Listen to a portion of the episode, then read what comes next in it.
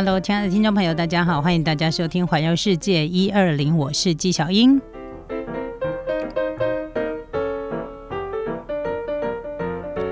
哎呀，这个最近呢，纪小英可能是因为天气真的太热了，呃，喉咙的状况呢，就慢慢的在调养当中，这样哈，所以大家可能还要再忍受一段时间呢，哎。那个我会渐渐的讲到有声变无声，此时无声胜有声，但是我尽量啦，好不好？好，那我首先呢要跟大家来谈一下，因为我想从开始防范这个疫情以来，每个人都很关心，就是我到底什么时候可以出国？但是我相信大家一定都每次只要碰触到这个话题的时候，其实都是蛮天人交战的。为什么呢？因为一方面你就是关不住自己蠢蠢欲动的心，但是一方面你会想到说，现实面现在真的不是一个适合戏给啪啪照，像在发生疫情之前这样四处飞这样的一个状况。那我们首先先回过来讲这个新冠肺炎，哈，就是这个新冠病毒呢，其实就亲就像那个科学家他们一开始的时候对于这个新冠病毒的判断，他们就说了。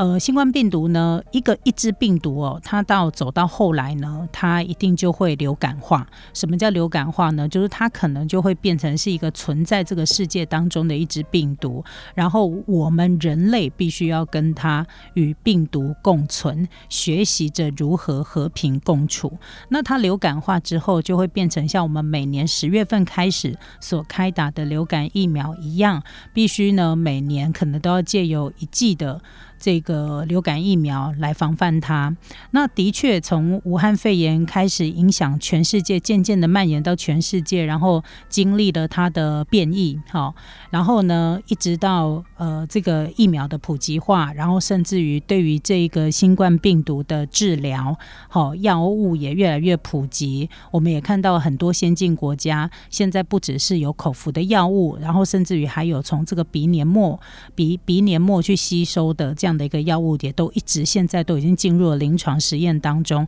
所以随着这个时间跟科学的进步呢，要去控制这个病毒呢是指日可待。那我们也看到了这支病毒从二零一九年年底开始到二零二零年到现在的二零二一年都已经快要结束了，整整快要两年的时间哈。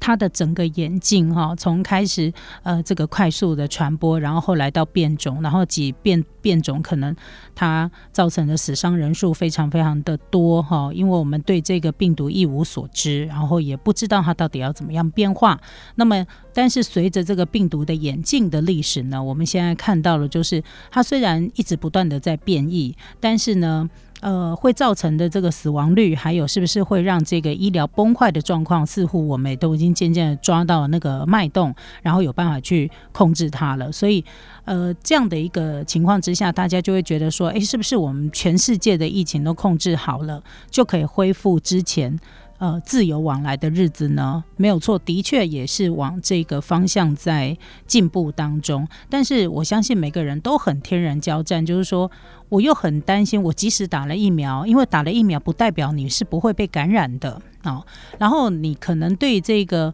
呃国外的一些疫情呢，我们也都略有耳闻，所以你会有很多很多的担心，没有错。那我也只能告诉大家，绝对不会突然间哈，你睡了一觉醒来就告诉你说，哎，你现在到处都可以飞，不可能。它一定会从这个管制，然后呢，从这个严防到渐渐的松绑，然后后来呢，放宽了一些隔离或管制的措施。那首先我们来讲是来自日本的消息。每一年台湾人到这个日本去旅游哈，或者是商务商务洽工，大概每一年呢，平均据说有来到三四百万人次。所以对于台湾人来说，日本这个国家是我们出国算是首选啦。你每次只要做任何的调查哈，民意调查，它大概都会名列前茅。所以日本因为最近这几年的景气，民生景气。并不是很好的关系。其实他们靠着大量的刺激观光，然后让观光客到他国内里，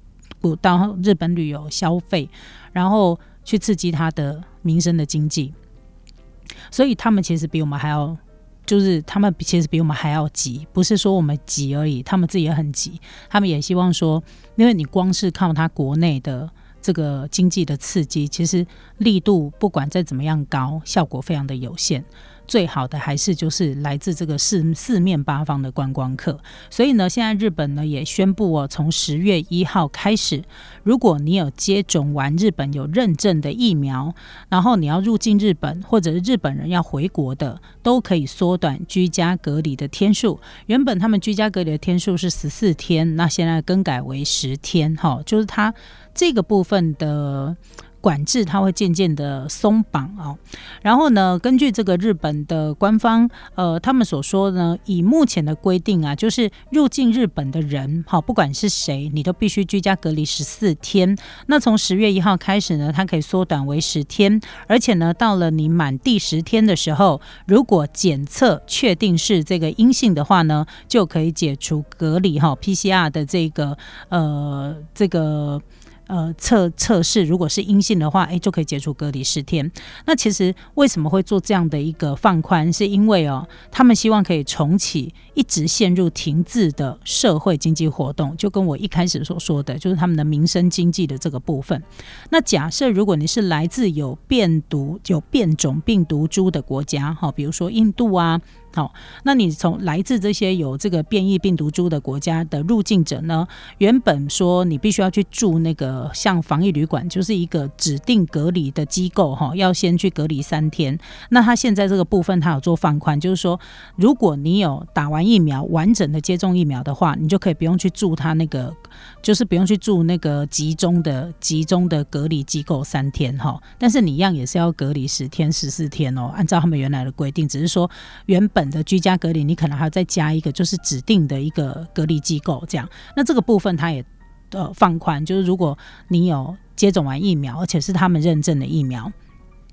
那当然这个时候大家又会有疑问来了。到底那个日本认证的疫苗有哪些呢？来，我来告诉大家一下哈。呃，日本呢，他们有认证的疫苗，包含了美国的辉瑞、哈美国的 B N T 疫苗、莫德纳疫苗，还有 A Z 英国的阿斯特捷利康 A Z 疫苗。到目前为止呢，这三种疫苗大概也是在台湾最多人接种的。那当然还有我们的那个这个大家关心的国国产的辉这个高端疫苗有没有在日本认证的范围？里面目前是没有的，好，目目前日本只接受这三种疫苗，一个就是辉瑞 B N T，一个就是莫德纳，一个就是 A Z 的疫苗。如果你在其就是在自己的国家或者是在国外，你有完整的接种了这三种他们有认证的疫苗的话呢，诶，那他们就会那个就会认为说你是完整接种的，那你就可以放宽，就是可以。遵守它放宽的一个规定，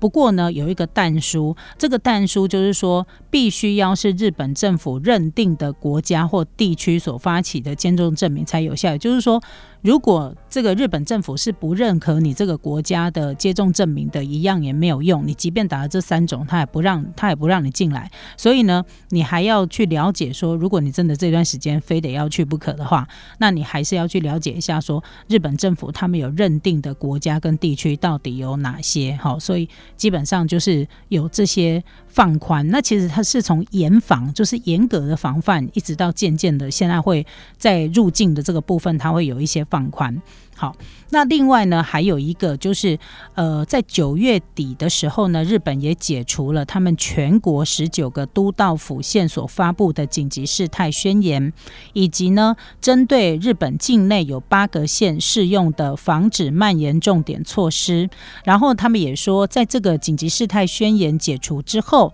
他们也不会再采取这所谓的重点措施，其实就是加强版的防疫啦。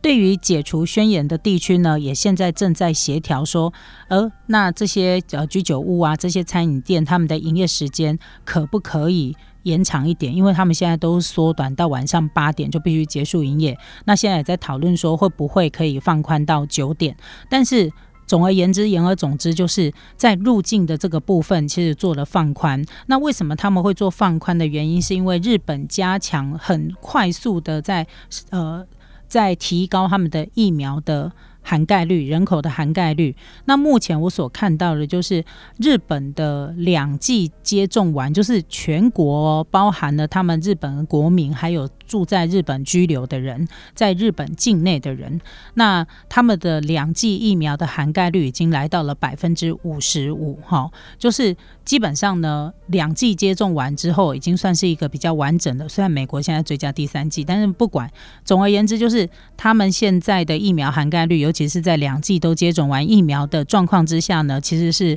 呃超过百分之五十，就是一半以上。哈，虽然之前科学家说你要来到那个群体免疫那个，我们就不要再想了。但是提高疫苗涵盖率，绝对是控制它的一个，我觉得是一个很快、迅速、有效的一个方法。那也的确看到日本这样做之后呢，它的确诊的人数也一直在下降。那呃，相对的状况，如果放到台湾来说，我相信台湾也可以得到更好的效果。为什么？可以指到一个最台，如果同样的状况，我们的疫苗的涵盖率两种接种完，如果能够超过五成的话，其实我觉得台湾的控制这个疫情的状态的成果一定会比日本好。为什么？因为台湾人会很认真的戴口罩。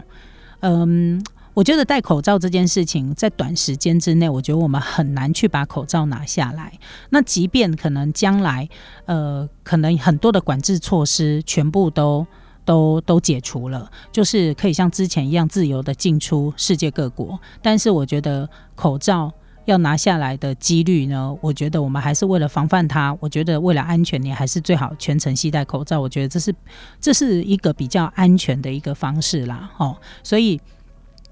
呃，不要去想说我什么时候可以把口罩拿下来哈。我觉得戴着口罩，因为台湾在戴口罩这个部分，我觉得我们的确是非常的彻底落实。所以同样的状况在台湾，我觉得效果一定会比日本好很多。那因为其实日本人也没有很爱戴口罩，应该说是除了台湾之外，我觉得都没有人，其他国家大概都没有很爱戴口罩这件事情。因为如果你常常在 YouTube 上面看一些国际新闻啊，或者是看到一些呃这个国外的一些针对他们国家的一些。镜头，因为会有一些这样的影片嘛，哈，一些直播的影片，你就会发现说，其实，在国外真的很多人不喜欢戴口罩，可是，在台湾呢，大家大概都会